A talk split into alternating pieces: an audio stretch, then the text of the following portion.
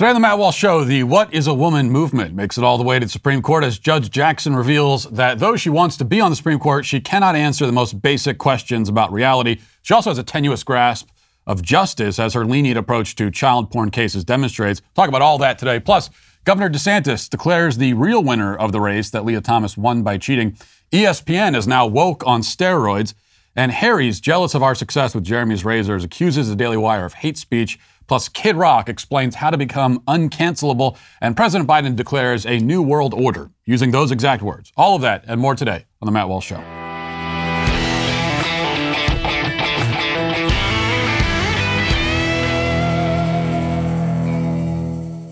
Do you have an account with Coinbase or are you thinking of opening one? With an Alto Crypto IRA, you can trade crypto like Bitcoin and avoid or defer their taxes. Get into investing in crypto and do it in a tax advantage retirement account.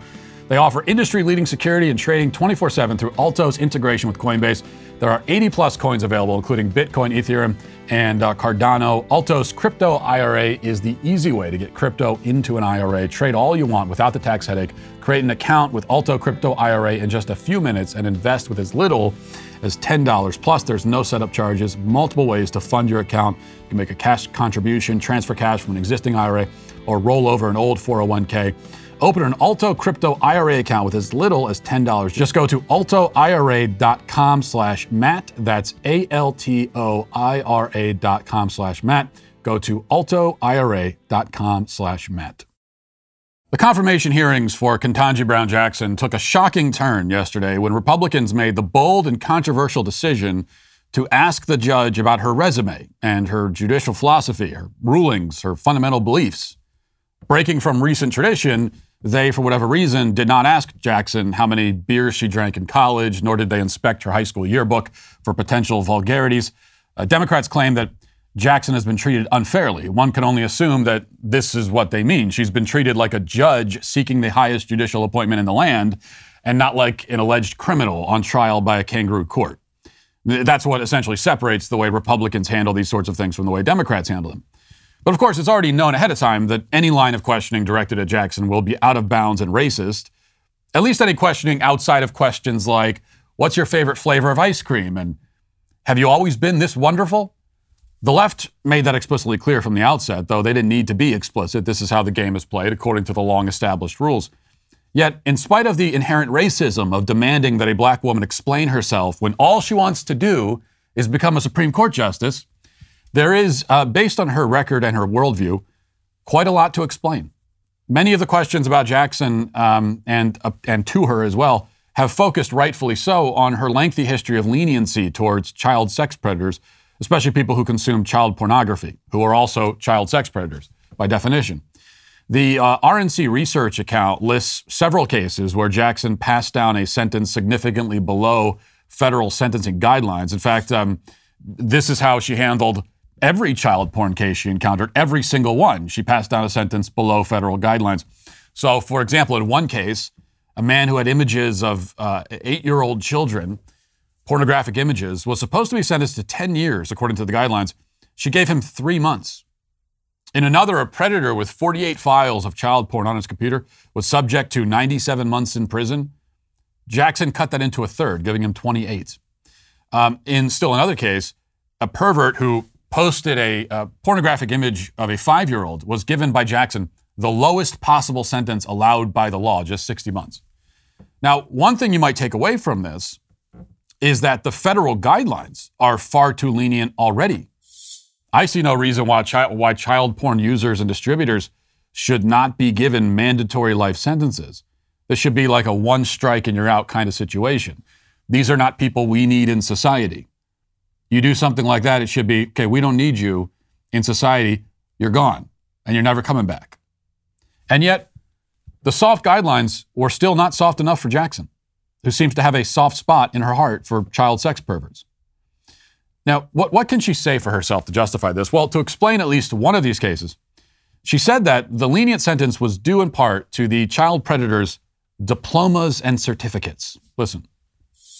He presented all of his diplomas and certificates and the things that he had done and argued, consistent with what I was seeing in the record, that this particular defendant had gotten into this in a way that was, I thought, inconsistent with some of the other cases that I had seen. Part of what a judge is doing, as required by Congress, is thinking about this case, thinking about unwarranted sentencing disparities, that's in the statute, other cases, other determinations that a judge may have made about this. I don't remember in detail this particular case, but I do recall it being unusual. Now, at another point, she argued that her lighter touch on this issue has sometimes been due to the disparities in the system and the fact that um, the federal guidelines for child porn sentencing were first established back when child porn users had to obtain images through the mail. And this, for some reason, is significant and it means that sometimes the sentence should be lighter than the guidelines allow. Let's listen to that. As you said, the guideline was based originally on uh, a, a statutory scheme and on directives, specific directives by Congress at a time in which more serious child pornography offenders were identified based on the volume, based on the number of photographs that they received in the mail. And that made totally total sense before when we didn't have the internet, when we didn't have distribution. But the way that the guideline is now structured, based on that set of circumstances, is leading to extreme disparities in the system because it's so easy for people to get volumes of this kind of material now by computers. So it's not doing the work of differentiating who is a more serious offender in the way that it used to.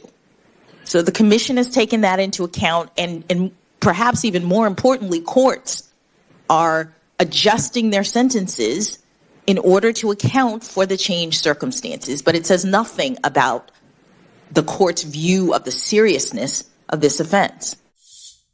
So the argument is that punishing someone for each image they obtain was fair back when they had to have the images mailed to them, but now that it's so easy to get hundreds of images at once, it's not fair. That's the argument. And it's a very, very bad argument. And you know it's a bad argument because over on CNN, infamous public masturbator Jeffrey Toobin was agreeing with it. It seems that Toobin, having already displayed his tube on a Zoom call, is now incapable of experiencing any further shame or embarrassment. Either that or he enjoys it, the freak. Whatever his reasons, Toobin, with his hand suspiciously out of view, said this. Can I just add one point about these, these, these kiddie porn cases? And, and, this this came up, I remember, when I was an assistant U.S. attorney back in the 90s. Is that when those uh, when those uh, sentencing guidelines were written for those cases, th- this was a time when uh, the people who committed these crimes would order individual photos and and and get and then get them usually through email. Um, and then uh, they would be sentenced based on the number of photos they possessed. This was all pre-internet. So uh, once the internet came in and and people got um, access to hundreds and then thousands of photos, they would the, the sentencing guidelines would reflect hundreds and then thousands of photos. Federal judges have been struggling with the issue of how do you create a fair system that was designed pre-internet that was yet, yet you have to sentence people post-internet. And what I thought Chairman Durbin pointed out is that judges across the country including Republican appointed judges, have been saying, look, we can't apply the rules um, uh, pre, that, that were designed pre internet for an internet society. And many judges have been giving somewhat less sentences as a result. Now, far be it from me to get into an argument with the sort of man who doesn't wear pants to a work meeting, especially when the argument is about pornography, but you know, I'm not convinced by this reasoning. If anything, it seems clear to me the sentences should be harsher now because of the ease of access.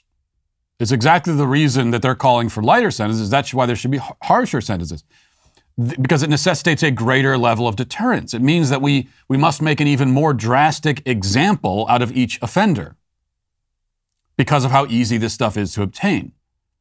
The message from society should be we find a file of child porn on your computer and you're done forever. Your life is over. Yet both Jackson and Toobin believe that the more crime, the more that this crime proliferates, the more common it becomes, the less we should penalize it.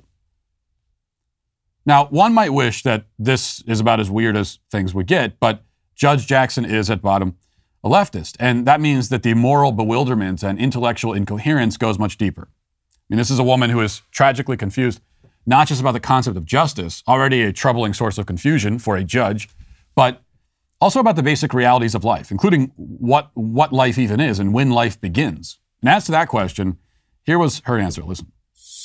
When does life begin, in your opinion? Senator, um, I don't know. now, there's, of course, no excuse for not being able to answer that question. The only sensible starting point for life is the moment when you come into existence as a distinct human entity, otherwise known as conception. Any other starting point that you might choose will be necessarily arbitrary. There's only one solid, firm, sensible starting point, which is conception. But here's the thing if she really doesn't know when life begins, then that's all the more reason to be stridently pro life and anti abortion. Because, by Jackson's own words, as far as she knows, abortion might well be the murder of human life. I mean, if she doesn't know when life begins, then she cannot say that abortion does not murder, destroy human life.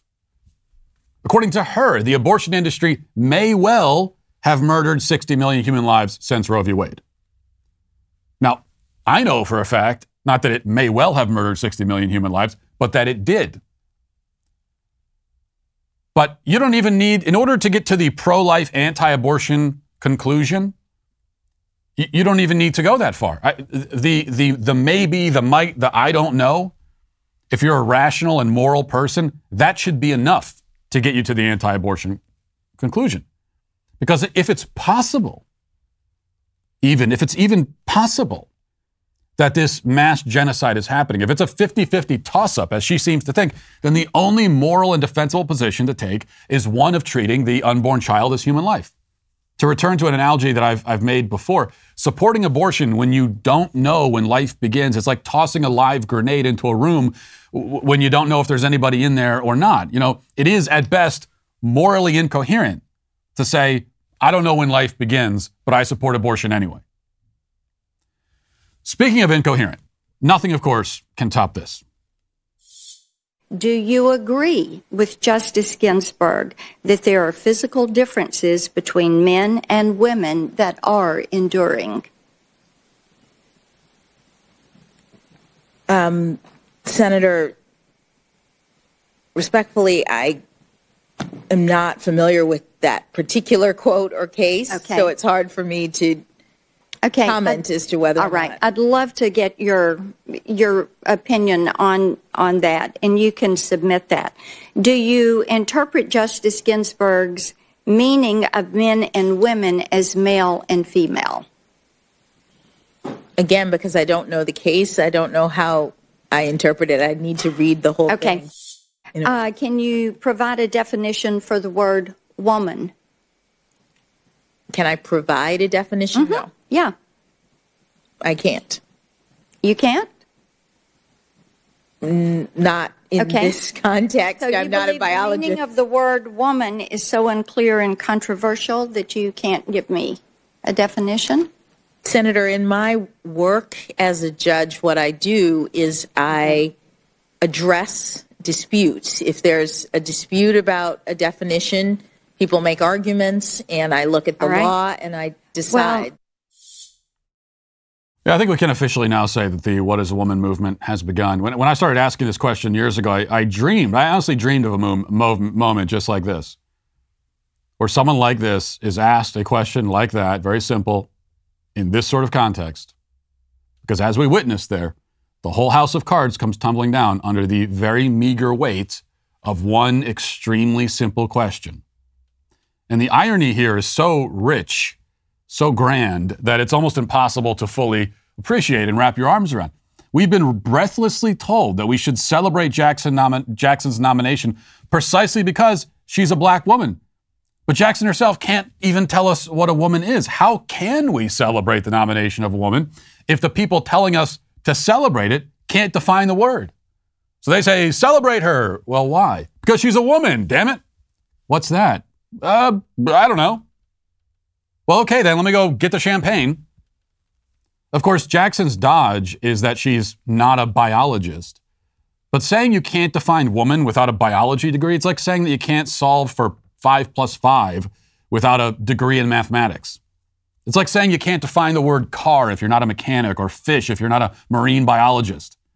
It's like saying you have to be a world class artist to explain what a crayon is. This is all a bunch of unintelligible, irrational, rambling nonsense. Now, is the fact that Jackson doesn't know what a woman is relevant to her job? Well, yes. I would think it's quite relevant to a Supreme Court justice and their job to know whether they have a basic grasp on reality. And it's relevant for another reason. Because we all know that obviously she knows what a woman is. She knows the answer to the question. She's not that stupid. I mean, if she doesn't know, then she is, without a doubt, the dumbest Supreme Court nominee in the history of the United States. She is the dumbest person to ever even be considered for the job and should be disqualified on those grounds alone. But I, am going to give her more credit than that. I, I don't think she's nearly that stupid. There's no way that she could make it as far as she has being that stupid. So, no, she knows what a woman is. She knows today. She's always known she'll know tomorrow.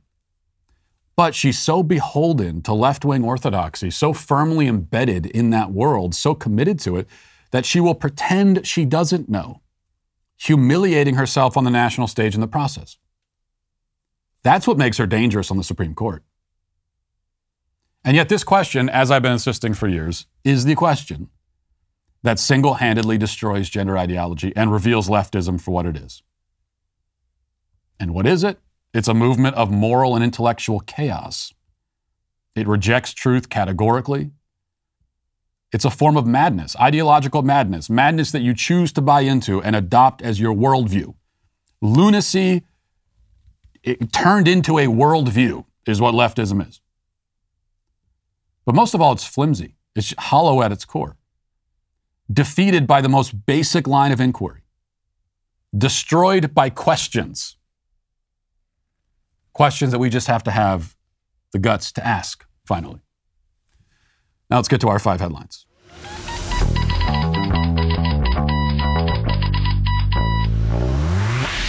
You know, when you look around at the world today and at our country, which is collapsing into a heap before our very eyes, it can be difficult to sleep. You know, you can toss and turn at night thinking about uh, the collapse of human civilization, but it's a little bit easier when you have Helix Sleep. Helix Sleep has a quiz that takes just two minutes to complete and matches your body type and sleep preferences to the perfect mattress for you. Why would you buy a mattress made for somebody else? With Helix, you're getting a mattress that you know will be perfect for the way you sleep. Everybody's unique, and Helix knows that. So they have several different mattress models to choose from. They have soft, medium, and firm mattresses, and mattresses great for cooling you down if you sleep hot. Mattresses great for spinal alignment to prevent morning aches and pains. Helix is uh, just awesome, but you don't need to take my word for it. Helix was awarded the number one best overall mattress pick of 2020 by GQ and Wired Magazine. So just go to helixsleep.com slash Walsh, take their two-minute sleep quiz, and they'll match you to a customized mattress that will give you the best sleep of your life. They have a 10-year warranty, and you can get it uh, for 100 nights risk-free. They'll even pick it up for you if you don't love it but you will. Helix has enough financing options and flexible payment plans so that a great night's sleep is never far away. You can wake up in the morning and think again about how uh, civilization is ruined, but at least you can sleep well at night. Helix is offering up to $200 off all mattress orders and two free pillows for our listeners at helixsleep.com slash Walsh. That's helixsleep.com slash Walsh for up to $200 off and two free pillows. All right, we'll start with this from Governor Ron DeSantis. He tweeted, by allowing men to compete in women's sports, the NCAA is destroying opportunities for women, making a mockery of its championships, and perpetuating a fraud. In Florida, we reject these lies and recognize Sarasota's Emma Weyant as the best women's swimmer in the 500 yard freestyle. And um, then he has his official declaration from the governor with the seal there, uh, just reiterating, reiterating again that Emma Weyant, who came in quote unquote second behind the male Lia Thomas, is in fact the winner of the uh, of the race. This is I don't know if I've mentioned this before, but I'll, I'll maybe I have a time or two that Governor Ron DeSantis needs to be our guy in 2024. Um, he he just we're we we want to lose, you know, as conservatives if we decide to throw him to the side and pick somebody else. He's by by far the most effective Republican governor in the country. And the and the other thing from a political perspective, you know, he under he has he understands that something like this is a winning issue. He knows what the winning issues are for Republicans. I think more and more Republicans are awakening to this. It took them long enough. But Governor DeSantis has his finger on the pulse, as it were, and really understands it. This is by far and away a winning move to say this. Um, and he also says it's very important. The language is important. He didn't say, because I think, you know, if, if, an, if another Republican had done a similar thing, and now that he's done this, I'm sure other Republicans will start doing it as well. But most Republicans, if they were to do something like this, they would probably say, if they would even go as far as this, they would say, by allowing trans women to compete in women's sports. But he uses the word man, and that's very important. Taking a stand saying, no, this is a man, and that's it. You know, as I've been saying for so long, this is a winning issue for Republicans. It's an important issue. And it's an issue that the Democrats, they, they don't want to have a conversation about it. Now, they want to talk about it. They want to talk at you about gender and about trans rights and about all these things. So it's not to say they don't want to talk about it. I mean, they obviously want to talk about it. They talk about it all the time. They're screaming in our faces about it all the time. They want to march through the street screaming about it into a bullhorn. They love talking about it, but they don't want to have a conversation about it. Now, you could point out that the Democrats don't really want to have a conversation about anything, and that's true, but especially with this. It can't be a back and forth. It's just, here's what we're saying about quote unquote trans rights, and that's it. They don't want any kind of back and forth at all. They don't want to be asked questions about it. Any questions. I mean, we, we're going to get to a point where it's, it's going to be almost inevitable. As much as the media doesn't want to have to do it, you keep this issue at the forefront. What is a woman? You keep that at the forefront as well. We're going to get to the debate season in midterms and presidential election where this that question, what is a woman, is going to come up in the debates. Um, again, it's not it's not something that any moderator would want to ask because they're all on the sides of the Democrats and they know how embarrassing the question is. But it's gonna it's gonna be so much to the forefront. If we keep pushing it there, you you, you have to ask it. And if the moderator doesn't ask it, then Republican, you ask it. Um, this is something that Ron DeSantis, if he was in a presidential debate, he would certainly do. And they can't, they, they, that's a question they can't answer. They don't want to answer any question about this. And listen to me when I say this. I mean, any question. When it comes to gender ideology, they don't want to and cannot answer literally any question on the subject. And that's why our job is to ask those questions. Meanwhile, elsewhere in Florida, um, actually, no, this was in uh, California, I guess. Disney employees had a walkout over the uh, the bill in Florida, the "Don't Say Gay" bill, which they invented in their heads. The bill that doesn't exist, actually doesn't exist in Florida, doesn't exist anywhere. It exists in their fevered imaginations. Um, and uh, here's that walkout. Let's let's take a listen. Say gay, say gay, say gay, say gay, say gay, say gay. I mean, this is this is just heroism. They're marching down in California, shouting the word "gay." Say gay. Say gay. Haven't read the bill. Haven't read the bill. That's really what the what the march, the chant should be. Um, also Disney related. More people who haven't read the bill. ESPN yesterday. Now I know I talk about we talk about ESPN going woke. It's like that's happened a long time ago, but they are they are not relenting. I mean, they have cho- ESPN has chosen its path and will not waver from it and is just going deeper and deeper into this madness. So here was a long Twitter thread they posted yesterday. Um, because, you know, if you, if you like sports, then you follow ESPN on Twitter, right? Supposedly. Well, you're not going to get sports coverage. Instead, you get this. ESPN believes in inclusivity and denounces legislation and actions across the United States that infringe on any human rights. We stand with our LGBTQIA plus colleagues, friends, families, and fans. Don't you just love sports? They continue, we'll continue to partner with organizations that support the LGBTQIA plus community, be accountable where we fall short of ex- expectations, and never stop telling stories about LGBTQIA plus athletes like the ones we'll be sharing in this thread. And then uh, they go into a long list of examples. Transgender kids in the U.S. are stuck in the middle of the ongoing debate over science and assumption, sex and gender identity, politics and policy. Uh, this is the story of Becky, Stephanie, and Chris, three athletes who say they just want to play. And then there's an article that's titled, Why Some States Are Sending Transgender Athletes to the Sidelines. That, of course, is not true. For the umpteenth time, there are no states that are doing that. There are no states that are sending transgender athletes to the sideline. Uh, there's no state that has passed any law saying that if you identify as quote unquote transgender, you cannot compete in sports. That doesn't exist. Nowhere in America at any point has any quote unquote trans person been told you're not allowed to compete in sports. What has happened and what is happening in certain states is that they're saying to the trans people, you in fact are not special, so you're going to be subject to the same rules as everybody else. And everybody else they they they're going to be divided up based on biological sex, determining which which uh, you know which league they compete in.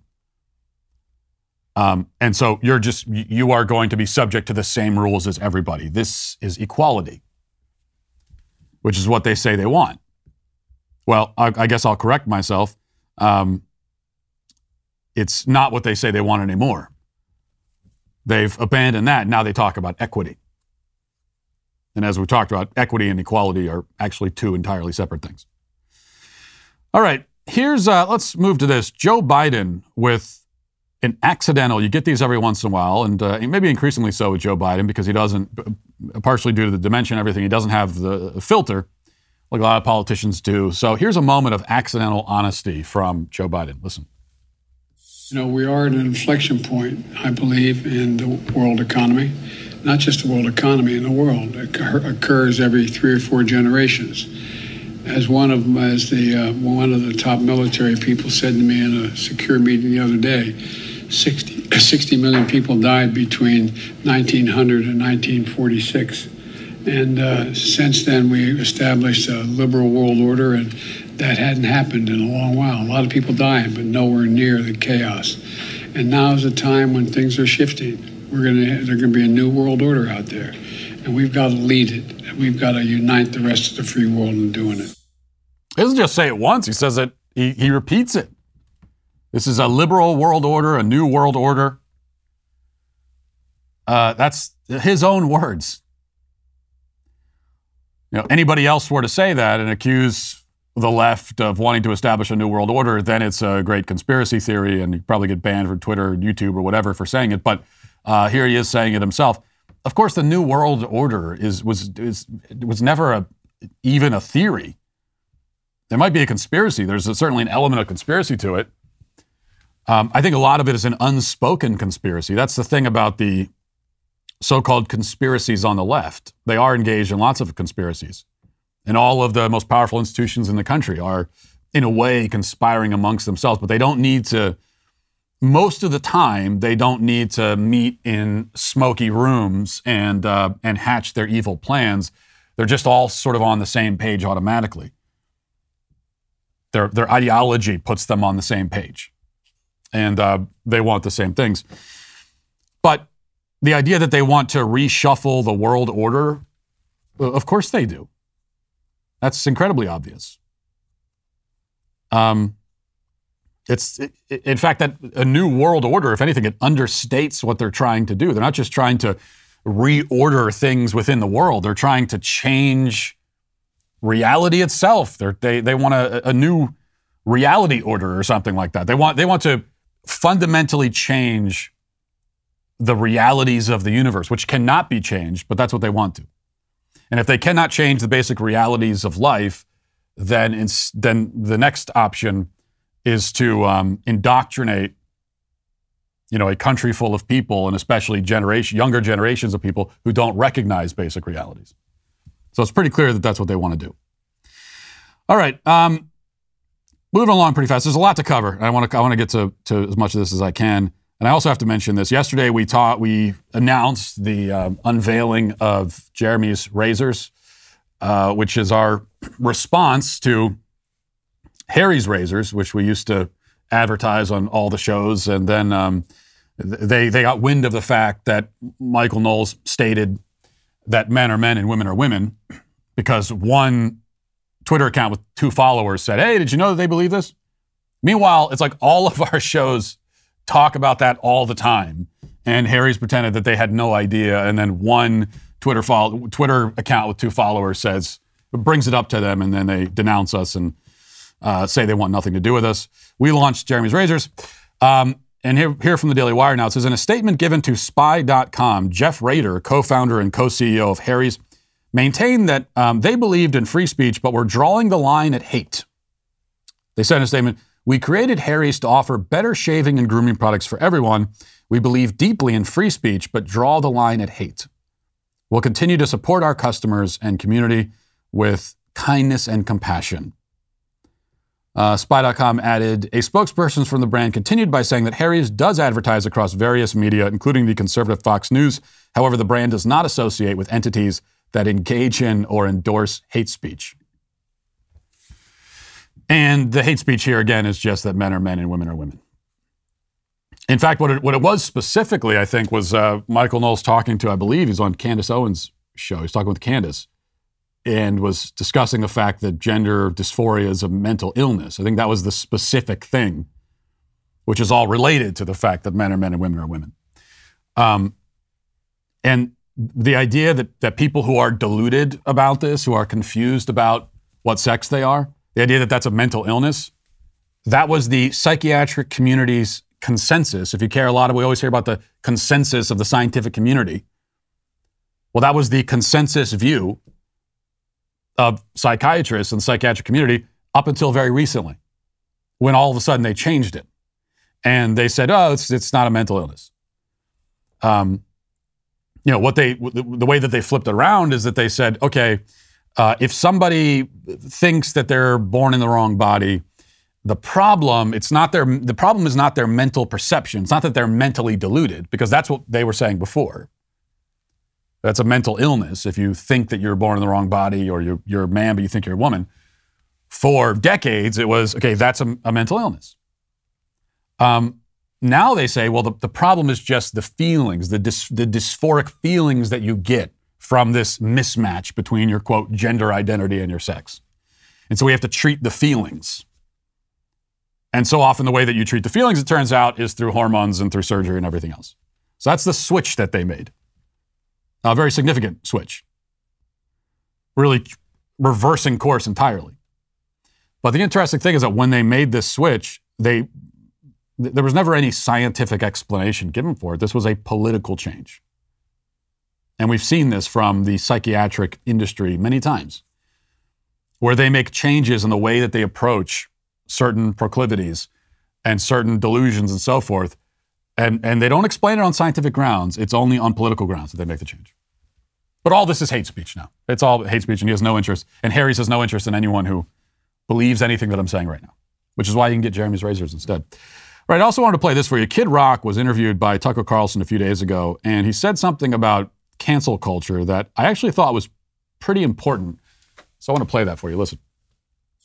Why haven't you been canceled? Like, people aren't allowed to say what they think you are. I am uncancelable. Why's that? Because I don't give a And I'm not in bed with any big corporate things at the end of the day. There's nobody I'm beholden to, no record companies, no corporate interests, no nothing. And you can't cancel me. I, I love it when they try. I'm like, yeah, so why, why aren't there more artists like that? because they're in bed with record companies Yeah. and you know corporate deals and, and structures at every level and you know it's um And if, if someone finds a way to get me a little bit here and there, I'll find another way around it. You never see artists talk like that. They seem very easy to intimidate. At what point did you realize, like, you're just not going to be intimidated? Day one. Really? I think I crawled out of the womb with both middle fingers in the air. so he, he's he's right that there are. It's it's an important point that there are two ways to get canceled, and it's really there's really only two. There are only two ways for it to happen. Um, two kind of categories. It's just unfortunately a, a great many people fall into one of these categories or both. So either in order to be canceled, you have to be beholden to corporate interests, um, as a great many people are. I mean, if you if you work for a, a big giant corporation, then in that way you're beholden to them because you work for them um, through no fault of your own. I mean, you have to have a job, but so that that's one way. If you're kind of at the mercy of giant corporations, then that's one way to get canceled. The other way is if you if you care what the mob thinks about you. And that's why we see people who wouldn't seem to really be beholden to anyone. There's no reason why they need to be beholden. You rich and famous people got all the money in the world, and even if they get canceled by corporations, they're not really canceled. They're still going to be rich. They're still going to be famous. They could go out on their own and do their own thing, but they still apologize and crumble and everything because, although they're not really beholden to corporate interests, or maybe they are a little bit, the bigger issue is that they care what the mob thinks. So either you care what the mob thinks, or you're beholden to corporate interests, um, or or both. You know, and for a lot of people, it's both, especially a lot of celebrities and so on. It, the answer is both there. So if you want to be uncancelable, that's that's the way to do it. Now, you know, unfortunately, lots of people are not in the spot that Kid Rock is in, where you could be wealthy and, and all of that, and, and you know, you don't really, you're not, you don't need to go to any corporation or anyone looking for a job you can kind of do your own thing. So not everyone's in that spot. But at least one thing that everybody can adopt um, is the second part, which gives you a, a, a some cover anyway in cancel culture, which is to stop caring what the mob thinks to begin with. A lot of the cancellations that happen, it's really a it's a it's a, a self cancellation. The mob gives the gun to the canceled person and just convinces them to pull the trigger against themselves, metaphorically. And you know, eventually to get to the point where, with cancel culture where, where it's not so metaphorical. Um, and that, that happens quite often. So you get you got to get to a point where it just doesn't mean anything to you, and you realize that first of all, all these labels that are thrown at you, anytime you're canceled, it's always going to be under the guise of racism, sexism, transphobia, whatever. Um, and you get to the point where you realize that these labels don't mean anything at all. I mean, after all, they're being thrown at you by people who, as we saw, even on the Supreme Court, or who want to be on the Supreme Court, can't can't define a word like woman. So they certainly, uh, an abstract kind of concept like transphobia, that doesn't mean anything. Now, that really doesn't mean anything. So who cares if you're called that? And most of the people in the mob who are coming after you and attacking you and insulting you, they don't actually care that much. You don't mean anything to them. This is all a game to them. This is a power game, power struggle. They want to impose their will on you. Um, not much different from the bully in the playground. You know, this is a playground bully mentality, but nationwide, formed into a mob, ideologically driven. All right, one other thing before we get to the comment section. Uh, maybe you've seen this clip already, but we've we've got to play it on the show. Somehow I've skipped over it over the, over the last two days. I've, I've skipped over it, but um, you know, Kamala Harris, she has these these moments of uh, real insight, and um, that, that I find personally inspiring. And here was another one of those moments. She's getting made fun of for this, but uh, I, I think she she really makes a good point. Listen. The governor and I, and we were all um, doing a tour of the library here and um, talking about the significance of the passage of time, right? The significance of the passage of time. So when you think about it, there is great significance to the passage of time in terms of what we need to do to lay these wires, what we need to do to create these jobs. And there is such great significance to the passage of time when we think about a day in the life of our children. The thing about the passage of time is that when time passes, it tends to pass. And there is, in effect, a passage, which is of time. And the time, what it's doing is it's passing, hence, therefore, the passage. And when you think about it, when you think about it, the passage of time is really a passage of time in which there is a passage of time. And the time is passing all the time, every time.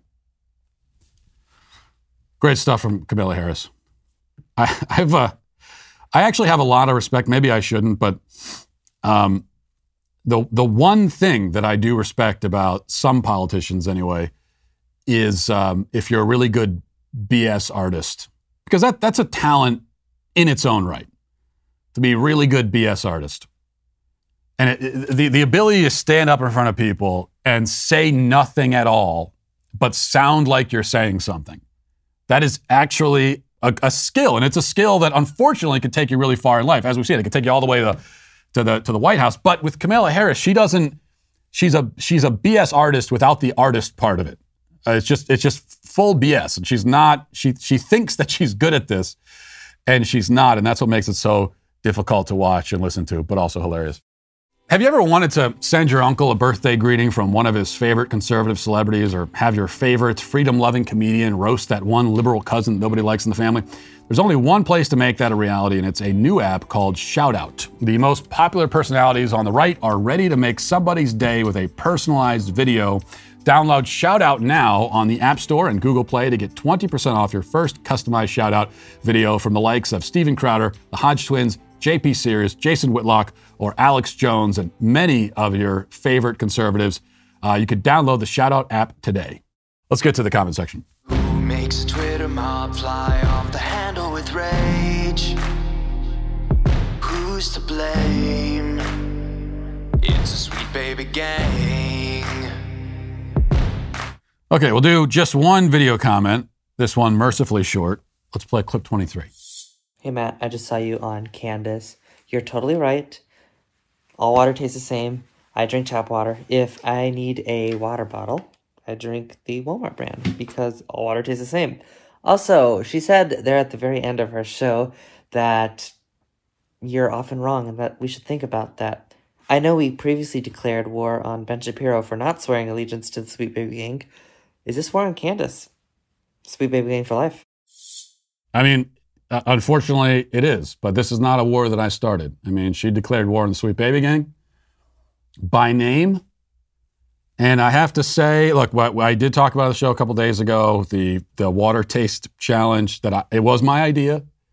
I challenged Candace this because because she, to her credit, was able to get Dasani water trending on Twitter over the weekend, uh, talking about how terrible Dasani is, and then I discovered, much to my bewilderment, that that this is a this is a common sentiment among people. Like all kinds of people pretend that they feel very strongly that Dasani water tastes terrible. And it sparks this whole other conversation about what's your favorite brand of bottled water, and everyone's pretending to have a favorite brand like they can tell the difference. And my point all along was that actually all water tastes the same. This is all psychosomatic. It's a it's a placebo effect. You think you can tell the difference, but you can't actually.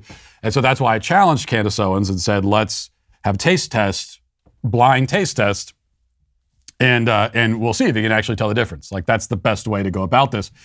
And I did say initially that I want to meet in a neutral playing field, which is the break room, and we'll do this taste test and we'll see who wins, you know.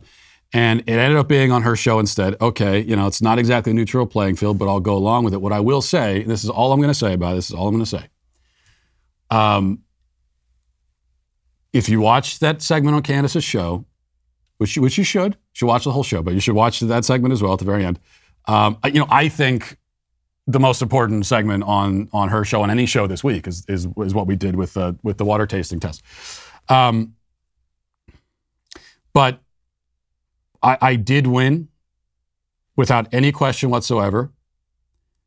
It ended up being a, a somewhat longer segment than you might argue it, it needed to be.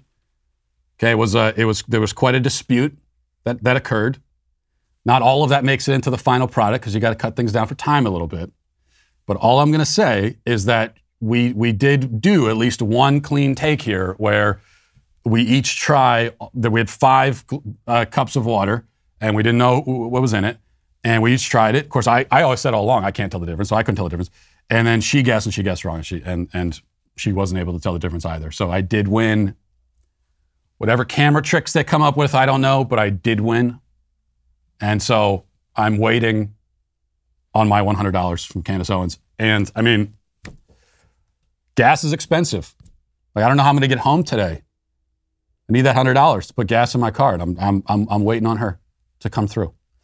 All right. This is uh, from Justin Graham says total boss move by the Daily Wire to pull a David Hogg and try to beat the enemy at their own game. But unlike Hogg, Jeremy's Razors company will actually be successful given Daily Wire's track record. Well, I mean, that, understates it. Yeah, David Hogg decided he wanted to start his own pillow company to compete with My Pillow. But I think with David Hogg, he never actually, he just announced that he wanted to do it, and the, the pillow company collapsed before it even started. So it was a failed, he might be the first person in history to ever have a failed pillow company that never existed to begin with. Um, this is no, this this is all this is very real. We actually did launch it and sold a whole bunch of razors, by the way. So you can go to uh, ihateharrys.com and get your own. Um, let's see. Uh, a Miller Time says, Matt, last week my son came home from camp and said he made a, a new friend that he thought was a boy, but it was a girl that liked to be called a boy. What would your response be to your son? For context, my son is nine, the girl's 11. Uh, well, I would be telling my son in a hurry, very, very, without using any clever language, being very upfront and direct and straightforward and saying, um, well, you said this is a girl that likes to be called a boy. You say to your son, um, that is a girl who is confused. And we feel very sorry for her that she's confused. But she's a girl, and we, we, we refer to her as a girl. We treat her as a girl because that's what she is, no matter what she says. Unfortunately, she's very confused. And then the next thing that I would be doing, unfortunately, you have to do this, is um, I would be doing everything I can to strongly discourage my child from spending a lot of time with this girl. And uh, and the reason for that, nothing, you know, it's, it's, it's not an attack on the girl herself because I feel sorry for the girl. She's only 11. She's a victim in, in this scenario. But we know, and we've heard many times, and there's so many examples of this, this social contagion aspect of uh, with, with gender ideology and gender confusion, that it spreads like, like a physical virus. And so you have to do everything you can as, as a parent to shield your kids from that, especially at this age, especially at the age of nine you know, um, very prone at that age to confusion of all sorts. And so I think you got to do everything you can to shield your kid, but also be very, very direct with them about about the truth. And, and I, I certainly wouldn't get in. I wouldn't bother getting into anything about oh we got to be be respectful and that you know it's the most important thing here. It's of dire importance to your child and to the rest of his life that you make 100% clear what the truth is and that that truth is not going to change no matter what anyone says. Um, let's see. Jennifer says, Thank you, Matt, for articulating the fundamental issue with these so called mental disease diagnoses. Many people think they're clinically depressed due to a chemical imbalance, when in reality, they're clinically imbalanced due to embracing their depressive modes. Get off the couch, get some sunshine. Life is full of ups and downs. Uh, get over it. Yeah, I mean, look, I mean, the, the get over it part, it is true. You know, you say it, you phrase it like that, and you're going to feed into this thing that you're being dismissive or whatever, and um, uh, and and and people aren't going to appreciate that. It, it is true that someone who's in the grip of despair, which is what depression is, it's despair.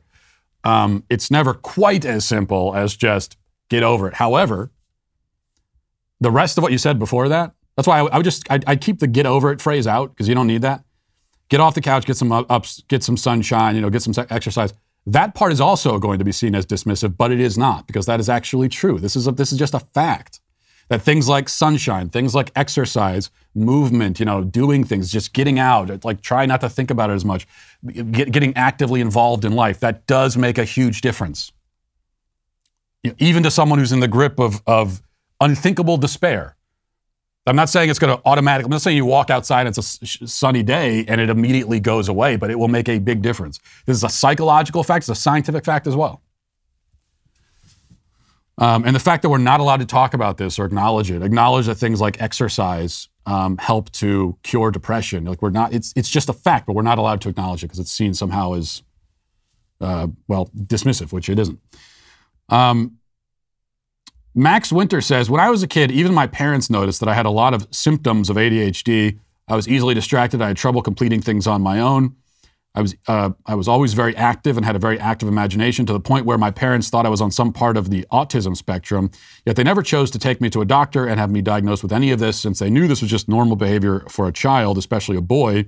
And they knew that whatever kind of help I would be given was just a medication. That's it. Well, I think your parents made the right decision. And you know, the thing is, you, you hear from parents talking about their own kids, and with ADHD in kids, it vast majority of cases it, it is going to be boys, and that's something that maybe we should stop and think about right there. If this is a, a mental illness that's entirely in the brain and it's about chemical imbalances or whatever, then why? It seems really odd that it happens to afflict boys most of the time. It just so happens to afflict the kinds of people who are naturally energetic, naturally have more trouble focusing, especially in a public school environment where they're being told to sit at a, at a, at a desk for seven hours a day and do busy work. That's just not, that's actually not, it's not a natural environment that is conducive to children thriving, especially boys. Um, but what you hear from parents is, uh, you know, when you say this kind of thing, they'll say, "Oh, well, you don't understand because you know my son, yeah, he's energetic and he has trouble focusing, but it's, it's way worse than what you're talking about. It's, it's it's it's like to another level, and that's why he has ADHD. First of all, how do you know?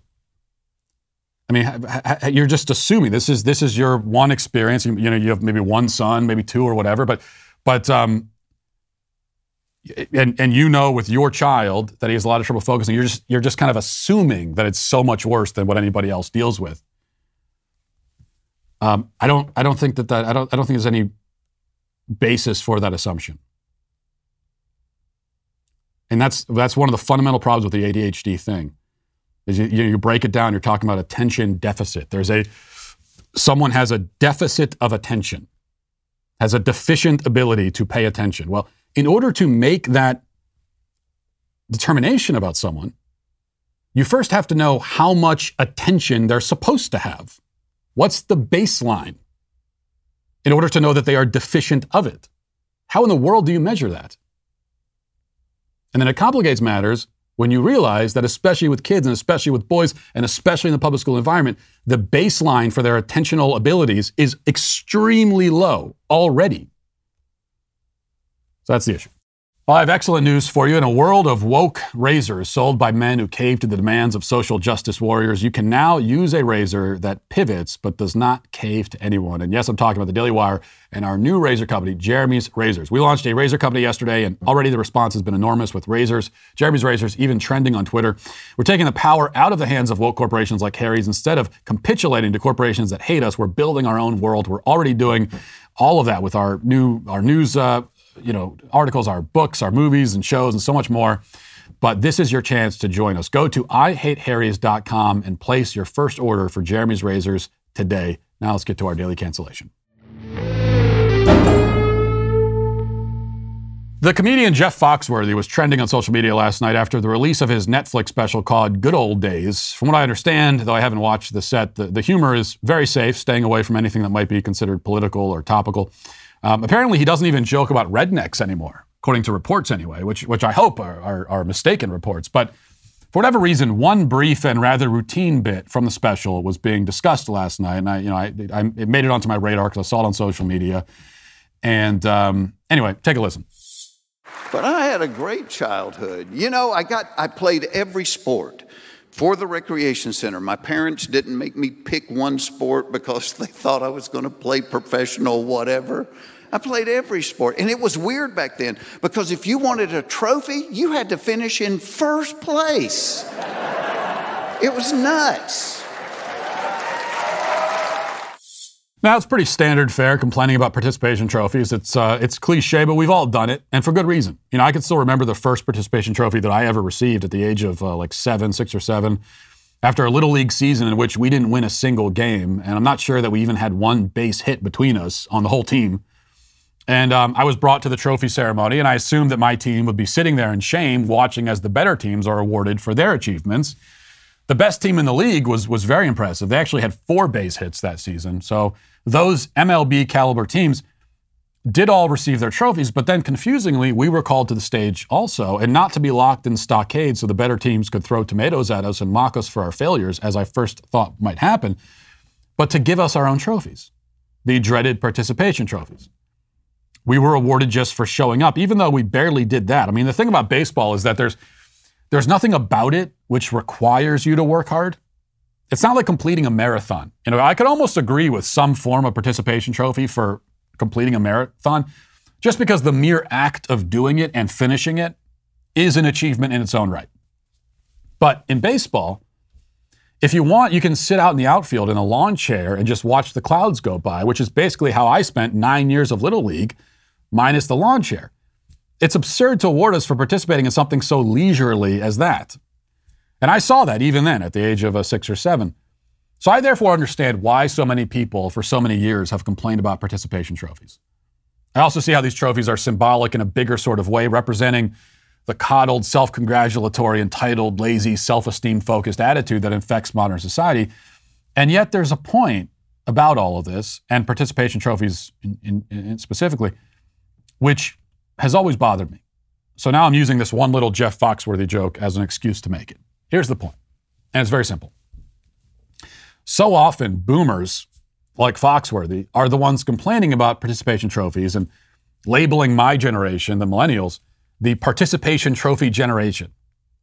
And yet, not to split hairs here, boomers, but well, you're the ones who gave us the trophies.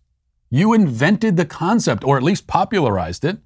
It's not like we at the age of seven staged some sort of mutiny at the trophy ceremony and forced you to give us trophies at gunpoint. No, you came up with the concept of participation trophies and gave them to us. And then 20 years later, you look around and say, these damned kids and their participation trophies. Do you see the problem here? Why did the boomers give out participation trophies? Well, I mean, why did they coddle their children in so many ways? Why did they raise their kids to cherish self regard and self esteem above everything else? Why did they tell us that we're all precious little diamonds who are perfect and above reproach in every way? Well, before we talk about why, we just need to reiterate that this is what they did. We didn't come up with any of this stuff ourselves. As for why, part of it is the collapse of meaning tied to the collapse of faith, which left a hole in the heart of our culture and in, each individual, which for decades now we've been trying to fill with self love, self affirmation, our own quote unquote truth. But on a more psychological level, the boomers were also prolific divorcers. Um, they sparked an epidemic of divorce. I mean, boomers are getting divorced out. You think it's bad now. Um, talk about the height of the boomer divorce epidemic, tearing families apart, turning their children into latchkey kids who spent all day in government school, came home to empty houses while both parents worked, and were raised by the TV. Much of the coddling and spoiling was out of guilt. It was a form of uh, overcompensation.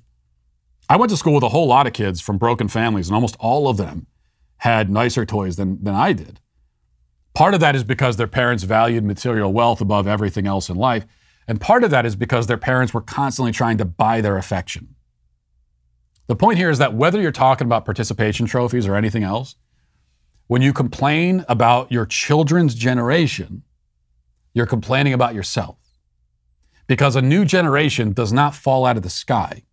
They aren't, they aren't actually delivered by storks. They don't, they don't climb out of tombs like zombies or mummies. They don't materialize out of thin air. Despite how some people in my generation might physically appear, we're also not orcs dug out of the ground like in Lord of the Rings. Generations are raised by the generation before them. They're conditioned, for better or worse. They enter into a world that they didn't create. So much about them is ultimately decided by the people who came before them. That's not an excuse, it's just a simple, basic fact of human life. And it's a fact that boomers, as a group, have never been willing to accept. You rarely see boomers look around at their children and, and grandchildren and say, My God, where did we go wrong? You rarely hear see that. Instead, they, they talk about this like they had nothing to do with it. Like they in fact are guilty. Uh, they are they in fact are victims of the culture that they created. That level of introspection, saying where did we go wrong, seems to exceed their grasp in many cases. It also exceeds the grasp of my generation, just as it will for the generation after us, Generation Z, and the ones after them. Self, you know, self introspection um, is a lost art. Self obsession we have, we're obsessed with ourselves, but actually, you know, thinking critically about ourselves and our own choices and our own lives, that's something that almost nobody in this country seems able to do. And this is why we have to face these hard truths. There is a generation of children right now who collectively, at the current rate, are doomed to become something really quite monstrous as they grow older. There will be exceptions. I'm determined that my own kids will be among the exceptions, but as a group, the results are not going to be pretty unless there's a drastic cultural sea change right now, something I'm not holding my breath for. And then when our kids' generation, the, the, the generation of kids right now, when they come of age, you know, those of us who are older, we're going to survey the damage and scratch our heads and say, how could this have happened? Well, it happened because we happened. That's how it happened. Time to take ownership. And for this reason, Jeff Foxworthy is canceled. I had to cancel someone, so it comes back down around to a Jeff Foxworthy. Kind of collateral damage in all of this, but what can I do? Uh, we'll leave it there for today. Thanks for watching. Thanks for listening. Have a great day. Godspeed.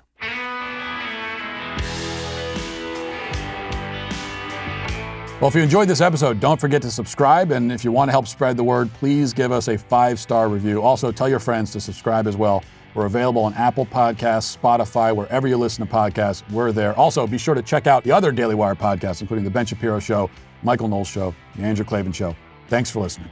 The Matt Walsh Show is produced by Sean Hampton, executive producer Jeremy Boring. Our supervising producer is Mathis Glover, production manager Pavel Wlodkowski. Our associate producer is McKenna Waters. The show is edited by Robbie Dantzler. Our audio is mixed by Mike Coromina, and hair and makeup is done by Cherokee Hart. The Matt Walsh Show is a Daily Wire production, copyright Daily Wire 2022. John Bickley here, Daily Wire editor in chief. Wake up every morning with our show, Morning Wire. On today's episode, the CDC reduces the COVID death count, the Ukraine war takes a toll on the wheat supply, and the drought in California adds to the growing food crisis. Join us and get the facts first on the news you need to know with our show, Morning Wire.